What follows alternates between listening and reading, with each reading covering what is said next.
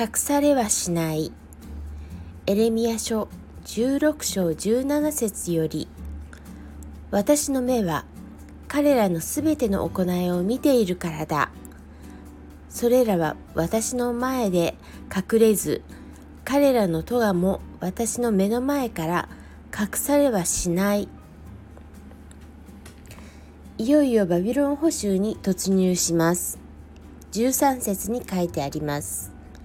補修の理由は10から13節に書かれています。つまり先祖及び彼ら自身イスラエルの民自身が神と立法を捨て他の神々に仕えたからです。神の目には隠れていることができるものは何一つありません。私たちのうちに神以上に仕えているものはないでしょうか？お金、地位、名声、人からの目。それら頼みにするものがないでしょうか？私たちのうちにそういうものがあるかどうかよく吟味して悔い改め続けなければなりません。